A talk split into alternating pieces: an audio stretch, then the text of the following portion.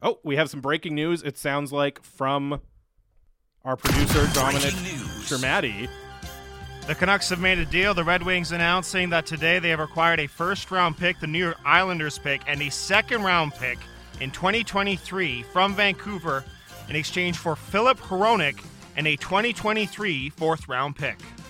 Woo! All right. So just before we were about to go off air, the Canucks not letting that draft capital burn a hole in their pocket. They trade it for Filip Hronek, defenseman uh, sending out their the New York Islanders 2023 first rounder and their own 2023 second round pick. They get a 2020, 2023, excuse me, fourth round pick in the deal. That is absolute breaking news uh, on the Vancouver Canucks, adding defenseman Filip Hronek here a couple of days before the deadline. Makes no sense. Filip Hronek from Detroit, I would say. That is a whopper from a club that really should be looking further afield than acquiring what is he 25 25 productive right-handed defenseman. So obviously they're valuing a right-handed defenseman and upgrading you know a spot that's very nearly impossible to fill. Hronek's on an on an attractive contract just about 4 million per year uh, and will be an RFA after this deal. So they're acquiring like a long-term piece in their mind but this is a long-term piece who's going to hit now right first of all he makes you better down the stretch Secondly, he makes you better next year, but probably not enough to significantly move the needle. I mean, I mean, Hronek's a top four quality piece, but I don't know that he's. I don't know that he's like the defensive minded two way guy that this club needs. He can move the puck, he can create offense, he's a nice player, but this team should be amassing draft capital. Yeah, it's a it's a present day move. Now it could also be a future move, but the most immediate impact is it makes you better now, it makes you better next year, and then you're going to have a, an expensive decision to make on the player who again is only 25. He's going to be put in a position to succeed and a position to rack up points. Uh, not on power play one here, obviously, but you know, I would think he's going to be playing a lot, an awful lot with Quinn Hughes. Uh, we're now up to 12.5 million that the Canucks have added too in terms of cap space. So my immediate reaction is again, it's not so much about not liking Filip Hronek, who I think is uh, is a he's, really valuable player. He's fun. I think it's a really useful player. I think he's going to really help the Canucks. It's just again, it's a a move that the biggest positive impact it's going to have is on the right now, the present. And I've said it so many times that I think the Canucks need to be looking to uh, do future oriented moves, and that this is not that, right? They acquire the trade capital for Bo Horvat, and then they immediately, not immediately, but shortly thereafter, turn around uh, and flip it for a defenseman who's going to help them right now. So they're very much taking future flexibility, future assets, future performance, and turning it into something that helps them right now. And again, I just really, really have a hard time seeing how that is the correct course of action. No, no, no, no. For the Canucks, it's it, it's not the correct course of action. It's not. But at least it makes sense with the logic of some of their other moves, right? Like at least it leans into the fact that they opened a win now window around the 26th team by point percentage in the NHL once they extended JT Miller, right? Like this team intends to be a playoff team next year. This makes it clear good luck. Like, good luck. It's going to be extremely difficult. You're going to need Demko to be healthy. You're going to need to cobble together 20 really reliable games from a backup netminder. Are you still confident with that being Spencer Martin? Because you're going to have to spend some money there. The cap space is going to be very tight to make this all work. Uh, and and one other thing I'd add is Hronek's major value. Like one of the places he provides major value is on the power play, mm. where you're not going to play him on PP one. Not with Quinn Hughes around, right? So he's a rare piece in that he's a 25 year old, somewhat cost controlled defender, um, mostly offensive, not defensive. Doesn't help this team in terms of the two way IQ that they're so lacking in. Can move the puck pretty effectively. Doesn't make sense. Doesn't make sense, particularly at the cost of a first and a second round pick in a deep draft class this year. Uh, effectively, now you're looking at having dealt Bo Horvat, for Hronek, Beauvillier, and Räty. Like, think about it that way, right? Mm. If they traded Bo Horvat for Horvat, a 25 year old defenseman. And a second. Right, because they gave a second in this deal as well. Right, Horvat and they gave second. their own second, which I is going to be a good, would, which is going to be a top forty. Sense? It's going to be a top forty pick. Who? What? What would? What would the reaction have been if the trade was Bo Horvat out for Hronek, Beauvillier, uh, Bo Horvat with a second out for Beauvillier, Hronek, uh, and and Aatu Aatu Räty. Räty. I think we'd say that doesn't make sense for where this team's at. Yeah, I just don't think it does make sense uh, for this team. And again, I like Hronek as a player. And the other thing that immediately pops into my mind is what does this mean for the offseason, right? And what does this mean for somebody like Brock Boeser, for somebody like Conor Garland? Are you now putting yourself in a position where you're going to do something like buy out one of those players or seriously retain on one of those players because you're trying to make more win now competitive chase the playoffs moves. And that was always the number one thing I wanted to see from this team was stop that. Stop desperately trying to chase the playoffs and sacrificing the future for that goal uh, when what was as- actually needed was a much longer rebuilding process. And again this looks very very much like they're going to skip out once again on that. And they're trying to turn this around uh, and get to the playoffs next year. Now, again, Hronek is 25, so it's not as if it's only for next year. Surely they're hoping this is a long term fit that can help them now and down the road, but you're sacrificing a ton of future value with that New York Islanders pick and with your second round pick as well. well. and buying high on a guy having a career year. You know, I mean, all of this is sort of the like consistent with all of the like undervaluing cap space, right? Not having a sense of your window, maybe not having a good sense of where your team's actually at in terms of true talent, right? Uh, not being able to see through sort of the percentage variables that impact player performance and current stock, and then buying high. Um, this is like all the str- strategy error, error, errors that we've talked about all episode, basically, um, culminating in, in another deal that I, I, I, I fail to understand how it can be seen as anything but a setback for All where right. this organization's Uh, at. the Canucks have done it again. They have made a significant move right as we were about to go off air. So we're going to stay on. Uh, keep your thoughts coming in. We'll read some of your reaction. Uh, we'll try to get some reaction from uh, uh, from somebody on the phone boards as well. More Canucks talk, bonus stuff coming up here. The Canucks have traded for Filip Hronek for the Islanders' first round pick and their own second round pick to Detroit. Uh, you got it on Sportsnet 650.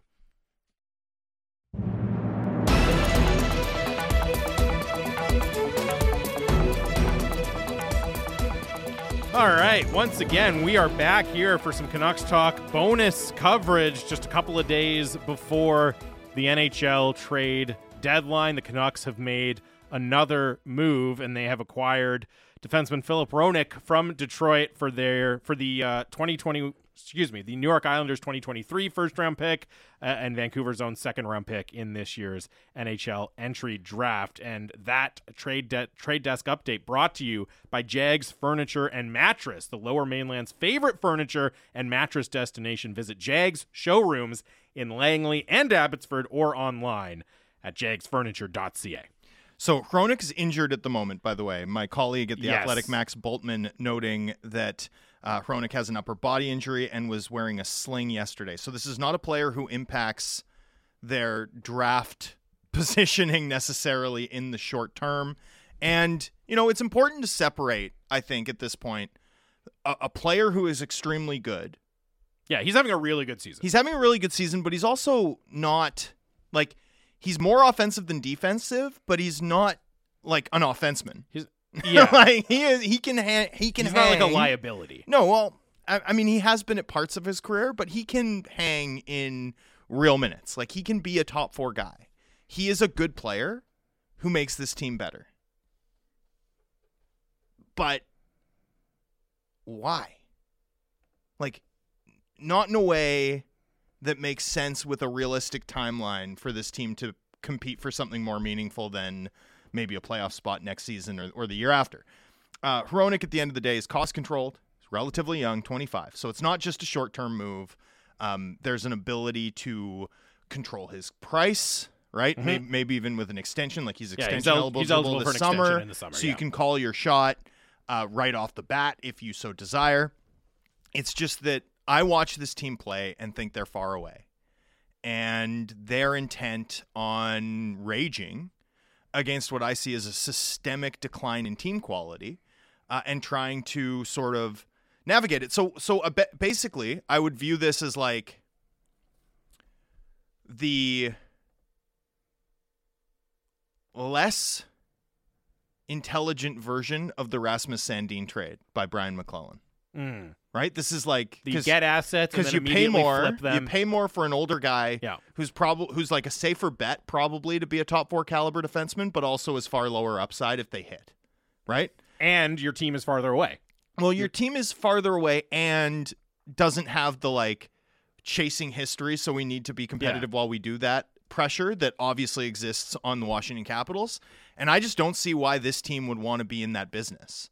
Um, you know, a- aside from all of the short-term desperation stuff that has characterized so much of this club's moves uh, for much of the past decade, and you know, I haven't been a fan of how that stuff worked out. And I would even compare um, the return. Well, the the different philosophies here. You bring up Washington, but I would look at Detroit as well. Like Detroit, and now I know they just lost these games to Ottawa, and that kind of burst their their playoff bubble. But hey, this young team on the upswing. Oh, they're arriving a little ahead of schedule. They're here now. They're going to keep trying to get better, and they still have the discipline to sell high on a player. Like there's a very very good chance they're selling high. They're selling at Filip Hronek's absolute peak value, given his contract status, his age, uh, and the season he's having. Well, they right? have a And they, but they have a plan, Jamie. that's what I mean. They have a plan. They that's what I mean. They're still in that circumstance able to have a more long-term, future-oriented point of view than the Canucks are. Well, what's Detroit's biggest issue? Long term. Right? Like they just locked up Dylan Larkin today for an 8-year deal. Mhm. But what's their what's their long-term issue? At the end of the day, despite having been as poor as they've been for as long as they've been, they don't have the franchise caliber player. They don't. Like Lucas Raymond's a nice player.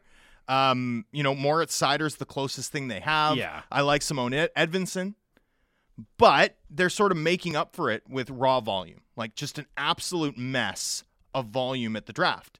Um, if you go look at what they've done at the draft the past few years, they've made a wild amount of high picks.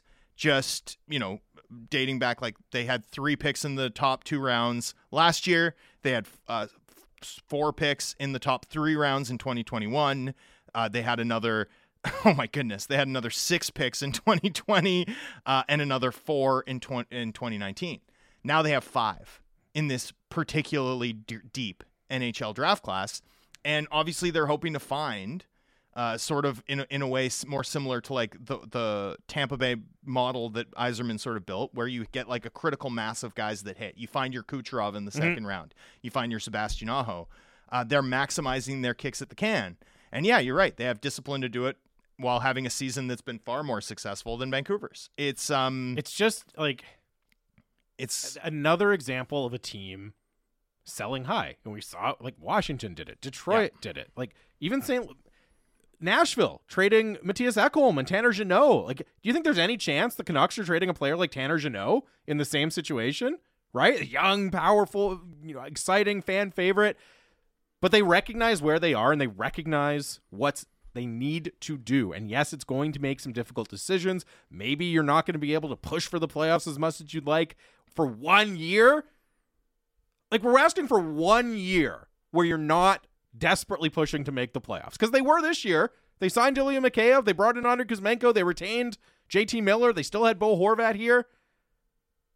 And now it looks like they're going to try to do it again. And we'll see what develops here between now and Friday and what develops in the offseason. But I don't know why you trade a first round pick this year and a second. Again, let's not forget that. That's going to be a top 40 pick probably in a very, very deep draft that you gave up in this deal as well. Your own second round pick. And potentially two, potentially two, right? Like there there was a world where the Canucks were going to come out with like a top ten pick, a top twenty pick, and another top forty pick Yeah. from this draft class.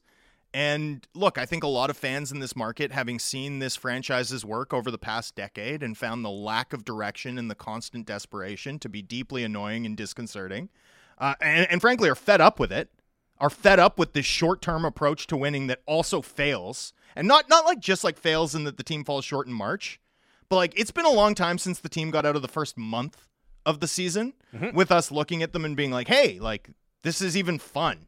You know, like they haven't even been fun in since what the bubble 2020 yeah. it's been a while That's it. it's been a while so you know i, I th- it's hard i think for people in this market to see another win now move and conclude anything but what why like what what is this why is this team so in on a team construction that to this point like hasn't worked. The, they, this group can't seem to win together when it matters. So why are you supplementing it further? Why aren't you taking a longer view? Why aren't you giving paying customers in this market something to be meaningfully hopeful about? And you just look at how excited were people to have seven picks in the first four rounds? Oh, it was yeah. It's so it was such a breath of fresh air. And you can say like, well, it's not sufficient and there's other things that they've done wrong. Sure, that's all true, but it was such a breath of fresh air to have that. And you've gutted that now. Right? Now again, you're missing. You're missing a second round pick. You don't have a second round pick this year now. When you're going to be 26 in the league or whatever they're going to finish up as. We'll see how Thatcher Demko does down the stretch for them. And this one comes in uh, this is almost this text is from Ryan in Penticton. This is almost more of a gut punch for me than the OEL trade. I was expecting that out of Benning. After Allvin and Rutherford have brought some goodwill by actually doing some rebuild type moves, I was starting to buy in, and now this move has completely caught me blindsided. Giving up the first is one thing, but Van Second is going to be around four, pick 40 in a deep draft. So much for building out the farm and prospect system. That is from Ryan in Penticton. And again, yeah, that's a, a, huge point of emphasis that we've heard from Patrick Allvin, right? We have we have to get picks, we have to add prospects. Well, these were going to be two really, really good picks to add potentially impact young oh, players. Oh, th- absolutely. You were going to get your second and third, well, at least two of or three, two of your top four prospects, depending on how much your mileage has slown on Jonathan Lekkerimaki as a result of how he's performed this season. Which you know, I don't think it should be much lower. Like, it, obviously, you'd rather have seen him play better, but you were going to get two of your top four prospects out of and you were going to get two of your top four prospects out of those picks that you've now dealt for a 25 year old player. Uh, honestly, it's it's a tough one to swallow, and it should be a really tough one to swallow for Canucks fans. Um, we live in a world now where Canucks fans know the score better than the organization, right? So instead of it being cause for you know fun and analysis and examination when the team moves makes a move at the deadline everyone's shoulders just slump in this market and they're like more of this huh? Yeah uh, we'll go quickly to detroit for some reaction uh, to this move. Again, the Canucks acquiring Filip Hronek, defenseman, uh, for a first and a second round pick in this year's draft. They also get a fourth round pick back from Detroit. Now joining us from the Detroit Free Press covering the Red Wings, uh, Helene St. James is on the line. Helene, thanks very much for doing this on short notice. We really appreciate it. Uh, what's your instant reaction to the deal between the two teams? Well, good move for Steve Yzerman and the Red Wings. You know, he has – keeps his eye on the future and mm. gains some flexibility with a, a first round pick. That you know, it's kind of funny. It's it's the Islanders one because they were very much interested in getting a hold of Bo Horvat until he went to the Island. So some little uh, little threat to pull there, but you know, good for, move for them. I mean, they they feel they're in a position of, of some depth. You know, with Moritz Seider and Jake Walman. Steve just signed him to a three year extension earlier this week they re-signed or extended or, um, in February. So I think he's just shaping a, a defense more to his liking with this trade.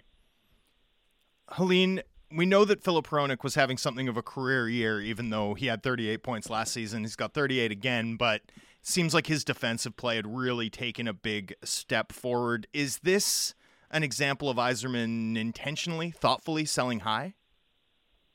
Yeah, you know, I mean, right, you're you're going to get more value for players uh, moving them now than than potentially in the summer usually. It's it's interesting. Phil Hronek, he was he was just uh, there was so much asked of him early on in his career. You know, when the Wings were just so terrible and they were cycling through 14, 15 defensemen a season, just trying to find some kind of combination. And then last season, Moritz Seider shows up and Phil Hronek is no longer on the top pairing, you know, the, the top shutdown guy. And it kind of looked like he had trouble, or he did have trouble adjusting to that role. Now he's come back this season and played much better. He had Olli Maatta as a partner early on, and of late Ben Chiarot. So I think you know not having to carry quite such a big load has, has helped him. And you know he's a good power play guy. I mean he has a good shot. He's a good passer. So you know he, he's a pretty well-rounded uh, young defenseman just coming into his prime. You know, you mentioned being asked to do a little bit less, carrying less of the load. Is that the main thing that's changed that's led to him kind of having a career year, or are there other parts of his game uh, that have developed to lead him to this kind of success as well? No, I think it's mostly that. I mean, he's not out against opposing top lines nearly as much, and he's getting you know more power play time. I mean, he's still certainly being asked to kill penalties and such, but he's just not in as significant a role. You know that that's really gone to Moritz Seider since last season. So I think that, and then he's just figured out this season, you know, where to kind of fit in better, maybe, or, or just accepting that his role has changed. And I think that's why, you know, I mean, his he's been a minus player up every year up until this season with the Wings, but that's really much more a reflection of how absolutely terrible they were mm. uh, overall as a team than than just entirely on Filip Hronek. Helene, the Red Wings now have five picks in the first two rounds of the 2023 draft. We know that the lottery balls have not fallen in Steve's favor since he launched this rebuilding project. How much do you think volume just volume of picks and prospects matter to this organization given that you know aside from Seider they're still probably looking for their their next generation franchise player behind Dylan Larkin.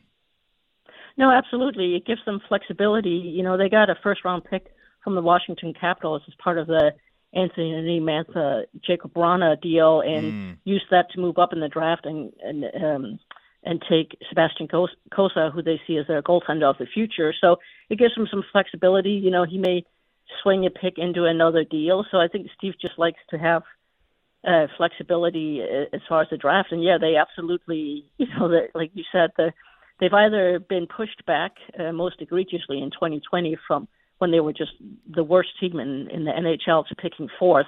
They've been pushed back, or they've st- uh, stood pat at the in the draft lottery, so they do uh, volume for them absolutely uh, matters, and since since they don't seem to have any luck when it comes to the draft lottery, and they may not be in it this year. I mean, they're two disappointing performances in Ottawa Monday and Tuesday, but they're still in the chase. Helene, we really appreciate you jumping on for some quick reaction and the uh, the insight into Filip Hronek and his season. Thanks very much for doing this. My pleasure. Anytime. That's Helene St. James from the Detroit Free Press with some quick reaction from the Detroit side of things and uh, a little bit about Filip Hronek and his track record uh, with the Red Wings. And yeah, flexibility in the draft. You don't say. Is that, is that something that's good? Is that something that should be valued, highly valued for teams that aren't in the playoffs? Buying from the 26th spot in the NHL by point percentage is, you know, Hronek's a good player. Again, I, I think compared to what Vancouver Canucks fans have been served on the back end, I suspect we're quickly going to move into people being like, see, he's good. See, he's good. And he is. It's just not a needle enough. Like, it doesn't move the needle sufficiently to justify the cost um, in cap space and and everything else. And and consider this: like, I'm, I'm modeling it right now, uh, and and you have to make some assumptions while modeling. One of them will be that Tucker Poolman remains on LTI, but that Tanner Pearson does not. Mm-hmm. But obviously that could change. Um, you know, and this is without Bear, right? This is without any of the RFAs qualified. Uh, so for Filip Hronek, Tyler Myers, Quinn Hughes, um, on the uh, uh, as the only sort of committed defenseman alongside uh, Oliver Ekman Larsson, uh, Canucks have 81.1 million already committed for next season. That's not factoring in Kuzmenko's bonuses, and that's not factoring in a backup goaltender like a like a Spencer Martin or what have you. Um, more is going to have to drop here, right? It, whether it's buyouts, whether it's trades, and and one thing that sort of concerns me is this team's now put itself too in a position where they've committed so much cap space, having extended Kuzmenko, having brought in Beauvillier, having acquired Filip Hronek for next season, that you're on the back foot, right? Like if well, you're if are you're, you, are you gonna have to do something like the Jason Dickinson deal again, right? Where you're like just try desperately trying to move cap for the sake of this year, for the sake of helping this team this year. Are, are you are you going to have to consider buying out Ekman Larsson? right? Because that's the easiest way to free up yep. seven million, right? Like, but either way, either way, you're now kind of operating off the back foot unless you've got something lined up that just hasn't been announced yet and is in the next hour or two, uh, and that's and that's tough. Like, I, I honestly worry that what happened is that the Canucks saw the Brian MacLellan trade for Rasmus Sandin and we're like, oh, we can take the assets we got for selling and turn them into a win now piece. Like I'm at the point where I don't know if this organization's plan extends beyond their next phone call. And, you know, if anyone wants to present me with evidence to make that an unfair statement, I'll I'll, I'll consider it. But that's like is is is there at least a chance that they saw the Sandin trade and were like, let's find our version of that? I don't know, man. I, I truly don't know. Um, by the way, some people are texting us about this. So uh, Dave Pagnotta from the fourth period tweets: The Canucks have a lot of irons in the fire, expecting more to come, maybe today Well, there over has the to be. next forty-six hours. There has to be, but now but what's it going to be now? Well, yeah, Right? now you are now you're backed up against it, right? You have you literally have to shed cap just to build build out your team. I mean, it's honestly this is this is unlike how any other team functions in the NHL. No other team functions like this, maybe except the Flyers.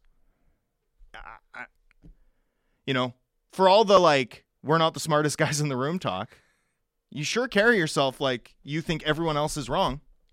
it's um yeah it, it's just a really hard one to square. And uh, again the the the thing that look we'll see what comes down between now and friday but you've still done this deal right? You've still traded a really really valuable first round pick and a really really valuable uh, second round pick for this defenseman to help you in the near term. And somebody tweets in or texts in excuse me this move signals that they have to buy out OEL in the offseason, which is a long term disaster in my view. If they don't, it makes no sense. And the thing is, we can debate whether buying out OEL in a vacuum is a long term disaster or not. My point has always been sure, buy out OEL if you're willing to do the logical step, which is use that cap space to build your asset pool, right? Use that cap space to take on dead money from some other team and get a first or a second or whatever the asset is in order for doing that. Now we're in a position where, as you said, you're up against the wall. Even if you do buy out OEL, it's not going to be to do that. It can't be to do that. It's going to be to do something else, I would think. I shouldn't say it can't be. You never know, but if you now you're in a position where you just almost feel like you have to buy out OEL to round out your team, and that's not what you should be considering doing at this point. un- unless you're able to find like a bunch of trades that shed cap space, which good luck. You know, no one no one's taking on cap space with term except the Vancouver Canucks. So, you know, it would be helpful if the Canucks could trade with themselves, but that's not a reality the the league that they exist with. Honestly, this one this one is tough to swallow. I, I suspect that that's the sentiment in the inbox. Yeah, I'll read this one, and there's a there there are some people uh, who are who are happy about it because the player is good. And listen, I think we've both been very clear that Filip Hronek is is going to be a very useful player. He's a good uh, player. for the Canucks. He's good. Uh, David of Maple Ridge texts in: "I'm a 20 year listener to sports radio in Vancouver. I've never called or texted in." Uh, today, I can't help but voice my frustration. I just finished screaming for a good while in the car after hearing the latest Canucks trade. What are we doing? I have a 10 year old son who is really getting into sports. I'm legitimately wondering if I should maybe steer him in a different direction away from these Canucks. I can't handle this team. That is from David and Maple Ridge. And I would just say the overwhelming sentiment is the sensation of banging your head against a brick wall, right? And no, really, that's what it is. It's Yeah. we were and you know again we were just talking about the, how how uh, how positive everyone was that they were amassing these draft picks. And you're just you're desperately looking for these positive signs and these kind of green shoots of hey we're going in a different direction right? Maybe there's a brighter future ahead. And then instead what do you get? You get more of the same. It's very much more of the same. Well, it's just like, look, maybe maybe things click for the Canucks. Maybe Demko comes back, and having you know close to NHL best goaltending mm-hmm. versus absolute NHL worst goaltending next season is a 30 goal goal differential swing. Yep. Right. and you have Elias Pettersson and Quinn Hughes and yeah Hronek is very much the type of defender that this team does need from a from a short term perspective, right? Quinn Hughes and Elias Pettersson, as you just alluded to, are throwing absolute fireballs in the absolute prime of their careers, and there was very little way to go about not wasting their primes, right? Like frankly, um, but right now we have seen teams like the Washington Capitals, the Detroit Red Wings, the Nashville Predators sell from a far more credible playoff position in terms of the race than the Vancouver Canucks. And the Canucks have sort of zigged as everyone else has zagged. They're buying once again from 26th in the NHL by point percentage. And, you know, there may be one of those like Doritos dust residues as as the team has perhaps a fun season. They better have at least a fun season next year. And that Stakes I, are high. and I think that's possible. Now, But over the next some things. but over the next 3 years, who's going to improve their team and give themselves a better chance of winning something big? The Predators, the Red Wings, the Capitals or the Canucks? Cuz I know where I'd rank Vancouver on that list. but I don't Dead last. I don't think there's any doubt right now. I don't think there's any doubt right now. We'll take a quick break. More coverage coming up. Uh, Canucks talk here on Sportsnet 650.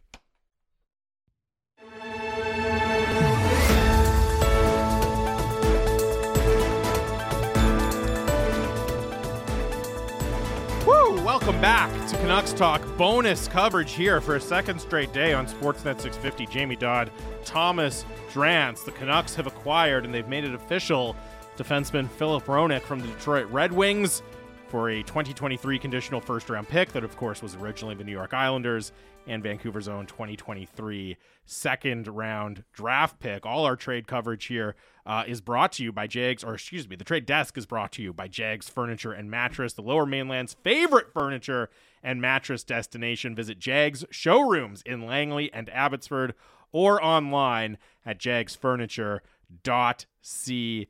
Uh, and we'll stay here with coverage uh, taking up to the People's Show at 3 o'clock. We will continue uh, your live coverage of the latest Canucks move. Uh, we have a statement from the Canucks as well. Uh, this is from Patrik Allvin, who says, We are excited to add a 25 year old right shot defenseman who handles the puck well and possesses a strong two way game. He has steadily progressed throughout his time in Detroit to show that he is a top pairing defenseman in this league. We are happy to continue to add younger pieces to build out the core of this team. So, using the word core there uh, in relation to Filip Hronek. And also, I mean, I, I don't know how many times we can do this, but like Filip Hronek, there He's good. he's good, but he's going to be 26 in November. Like they, they're getting him. His first full season is going to be his age 26 season with the Vancouver Canucks. Yep. It's not old, Nope. But it sure ain't young in the NHL these days. It is like not. we really have to jettison this idea that a 26 year old player represents acquiring youth in the NHL. No, it, and- does not. It is a player in his prime. And toward the back end of it. Yeah, quite Frankly, like no, no, no, not quite potentially. Statistically, toward the back end of your prime, but that doesn't mean you know you're like on half halfway. It doesn't mean you have like one foot out the door to No. the glue factory. No, it no, just no, no, means that you are, you yeah, know, well, like again, there's a very much a world where this is his career year. Not a guarantee, but No. very much a world where that as a two way player, yes. and well, that is the case. especially because the problem that this team is about to run into is, you know, with Hronek in particular, is that you're not set up to maximize his skill in that he's not going to be your PP1 guy. Right. Like he's just not because that's what Quinn Hughes will do. Now, he isn't their number one PP guy either in in that Moritz Seider is, but um, you know, I- this team needed a guy who could help them move the puck, and Hronek will do that. They needed a guy who could eat minutes and be reliable defensively, and Hronek can mostly do that. Now, this has been the only season that he's done it, and that's something that concerns me because we see sometimes with defensemen, and let me give you an example uh, Oliver Ekman Larsson and Tyler Myers Mm. last season, right, had two way seasons in terms of their defensive ability that were fantastic, especially after Boudreau took over. But honestly, even before that, they were at a level as defensive pieces that they haven't typically been at in their career. One of the reasons I was sort of down on this team was that I wasn't sure that they'd repeat it, right? Like sometimes seasons are outliers.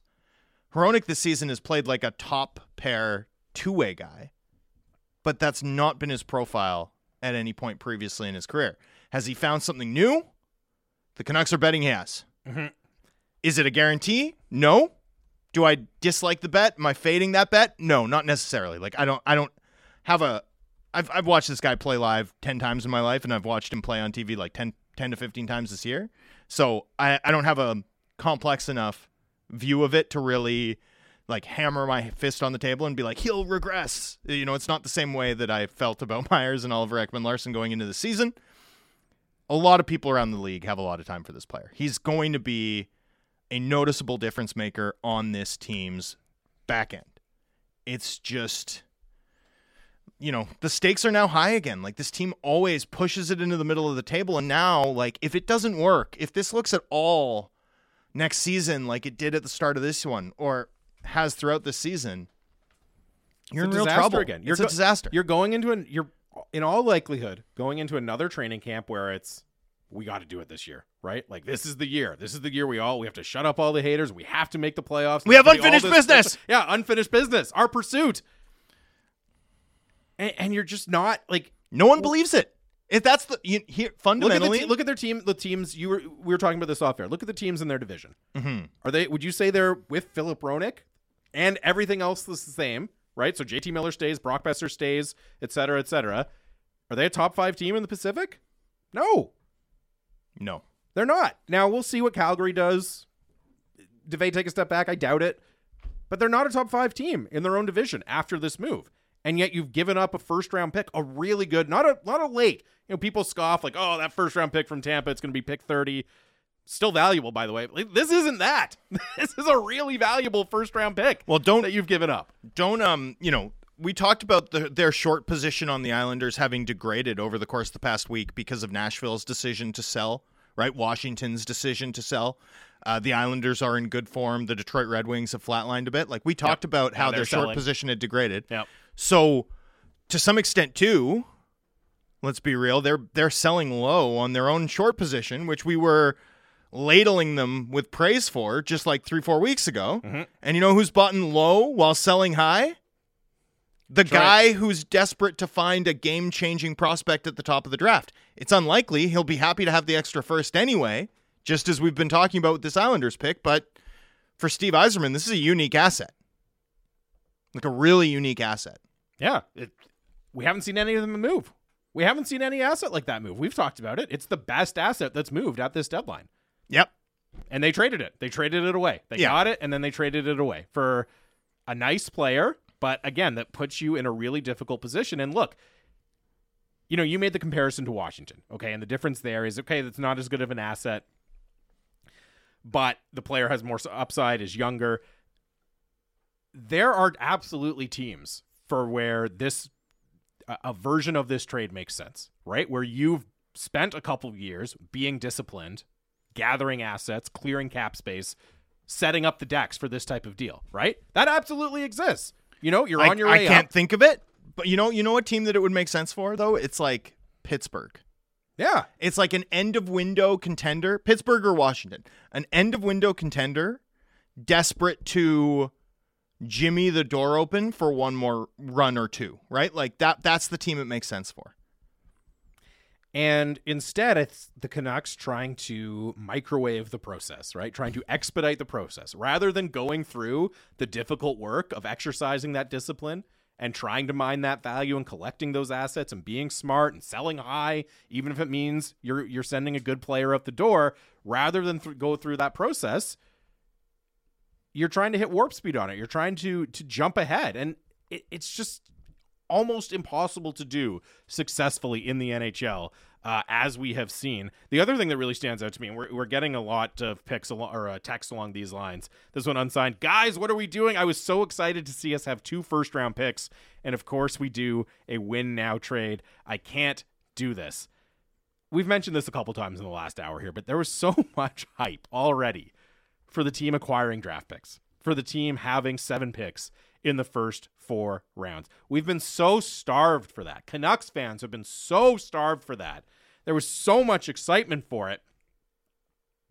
And for all of this talk of Canucks fans can't handle a rebuild, look how they've reacted to getting that first round pick, to getting the other extra picks. They've been so excited for it. Yes, they would they would love to see a team make all of those picks in the first four rounds of this draft. They're, they, they're, they're far from being too frustrating or too disappointing for them to live through it. They were over the moon happy about it.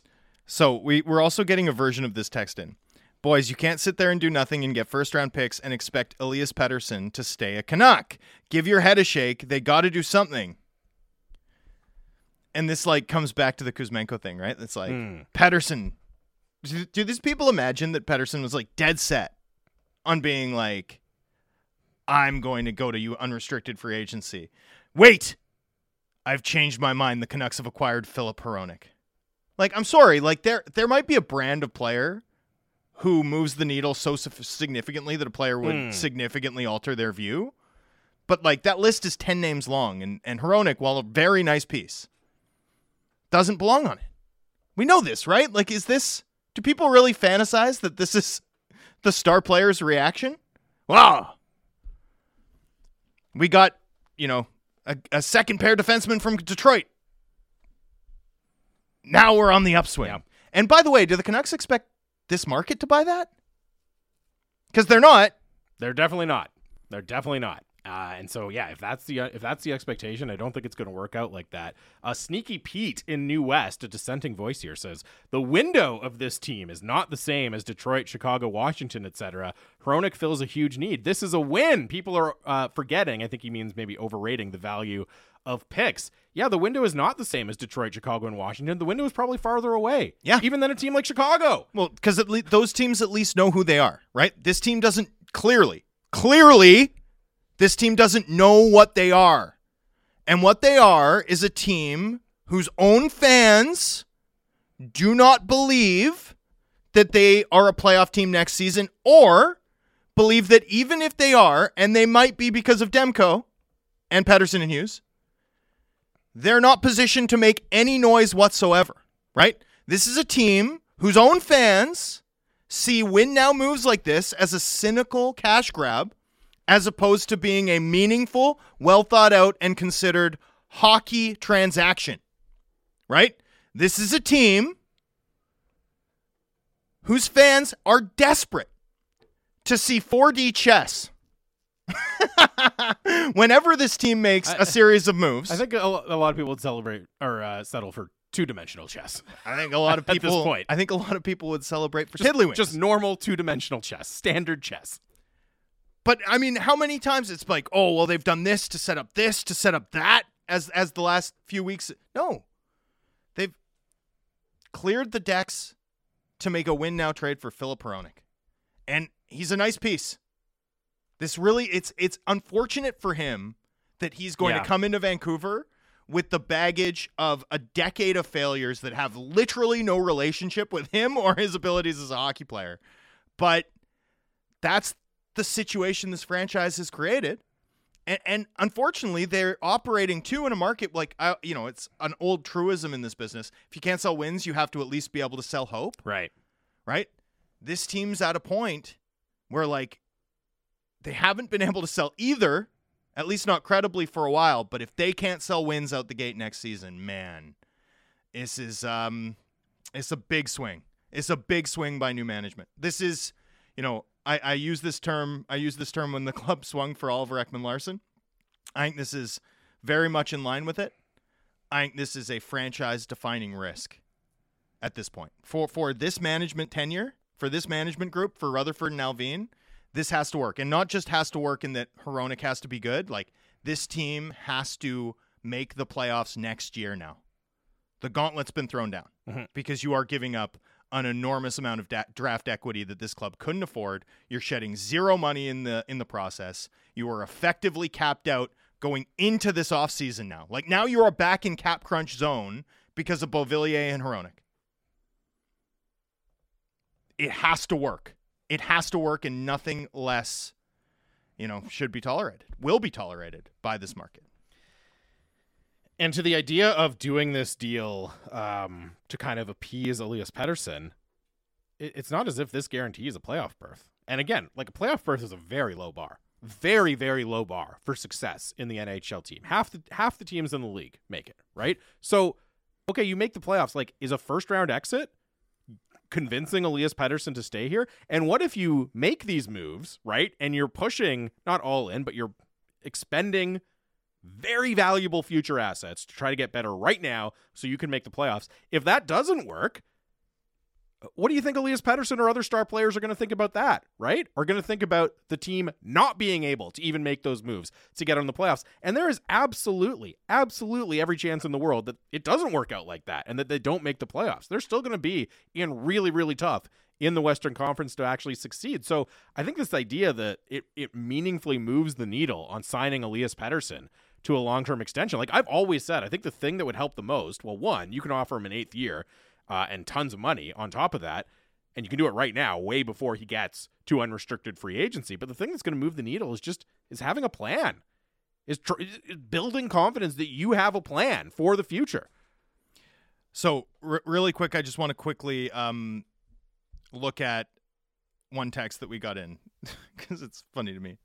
Uh, good D's are good till eight years, says uh, says an unsigned texter. I just want to let everybody know there are 21 defensemen who have played over 40 games in the entire league this year, born before 1990. yeah, primes happen a lot sooner than you think. So, our producer wants us to mix in some uh, devil's advocate takes that don't crush this deal, but you know, I don't know. Do you find any wrong takes in the inbox to read? Yeah, I mean, here's one. Uh, large portion.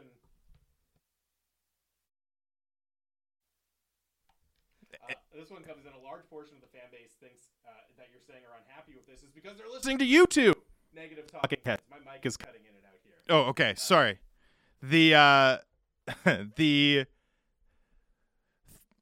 I'm trying to find some text, but the fact is is a lot of people are sort of texting in and the reactions tend to be extremely upset with this deal, right? Like by the time some people though are pointing out that the the window of contention around Pettersson matters, right? So someone suggests by the time Axel Sandin Polik, uh, Pellikka, who is one of the top right-handed defense prospects in this draft, develops to the point uh, Hronek has, Pettersson will be 29.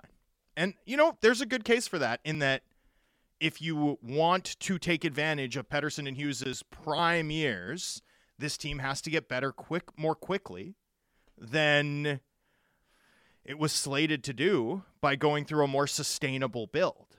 Um, my view of that, though, is there's only so much asset capital you can push into the middle in a way that actually, like, you don't have a lot of time left where Pettersson's going to be at the level that he's the best player on the next great Canucks team. Mm. You know, uh, you are very quickly approaching a point where he's the cadre, you know, to the next great Canucks core, right? Where Quinn Hughes is the Morgan Rielly equivalent. And you're only like two, three years away from that. So good luck. Good luck doing it in a more expedited fashion. Obviously, the organization is intent on trying. It ain't going to be easy. I really, I, I really struggle with the idea that, well, first round picks for three or four years. So, so Jamie's having some issues with the mic. Hold on, I think we maybe got it back. There we go. uh, I, I really struggle with that. Like, so is every other team in the NHL wrong? Like every other rebuilding team has has it backwards, and they're actually being foolish acquiring those picks. You know what I mean? Like, I, I don't know how to even begin to explain why first round picks are valuable. Why it's valuable to get young, hot, really high upside, cost controlled players in the draft. But it's just it's such a baffling point of view to me. And I know we've seen we had a text I saw in earlier as well that uh, was well, you know, the Canucks scouting isn't very good anyways, right? So that that could be the next Jake Virtanen and the next Jett Woo. It's like that's throwing in the towel. That's giving up. If you if you don't have any confidence in your own abilities to identify players in the draft, like you're giving up. Well, and even with like even if Filip Hronek hits, you're still going to need in a world where, you know, JT Miller now makes 8 and Elias Pettersson's going to make an ungodly amount, right? And then in 2 years Kuzmenko is going to be up, and if he continues to play like this, that's going to be pricey, right? And Filip Hronek's going to need a new new contract if if Filip Hronek hits, right? He's only 1 year away from being paid like a top pair caliber defenseman. So that's six, six and a half, seven million, maybe more if the cap grows. So, you know, that's part of the issue here too. Is it's nice to get a cost control player like Hronek is, right? But it's nicer to do it when that cap space really makes a difference for you, right? When you need like the finishing piece on our back end is a four million dollar guy, and two years worth of him is great because those are the years we're contending in, right? The Canucks are you know, not that you have to give up on building a contender around Pettersson and Hughes, but you should do it in a really low risk way that doesn't remove your options to pivot if it doesn't work. right? And and that's sort of part of the issue that this team's bumped into is every time they try to keep the door open or or boost take a shortcut, right? It, it involves committing money that's hard to move to a guy like an Oliver Ekman Larsson, right? Or or a JT Miller. Um, they limit their ability to pivot, to change course.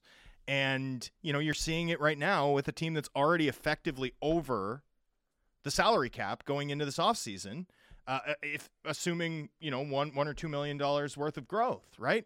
That puts you on the back foot. That puts you in a position where every asset is harder to deal, right? You're you're making positions or deals from a position of weakness.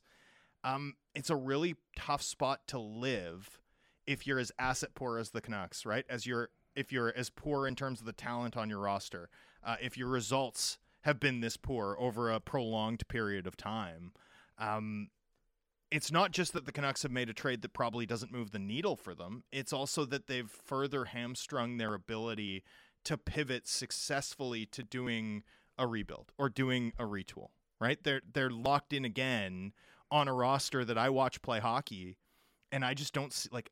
It's not not just that I don't think they're good enough, although I don't. It's not just that I don't think the defense has enough talent, which I don't. It's like I don't see this team competing hard enough consistently enough. I haven't seen this team make it out of the first month of the season still in the mix in three years.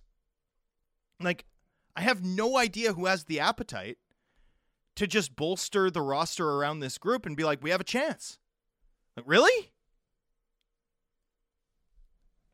I don't Uh, see it. This text comes in. What you guys are asking for is another four to five years of rebuilding. Bye bye Quinn. Bye Petey. Hit restart again. That's bonkers. I I just fundamentally disagree with the idea that it means five years of being bad, especially when you already have Elias Pettersson and Quinn Hughes. They're not even willing to try taking a step back for one year. for one year. Yeah.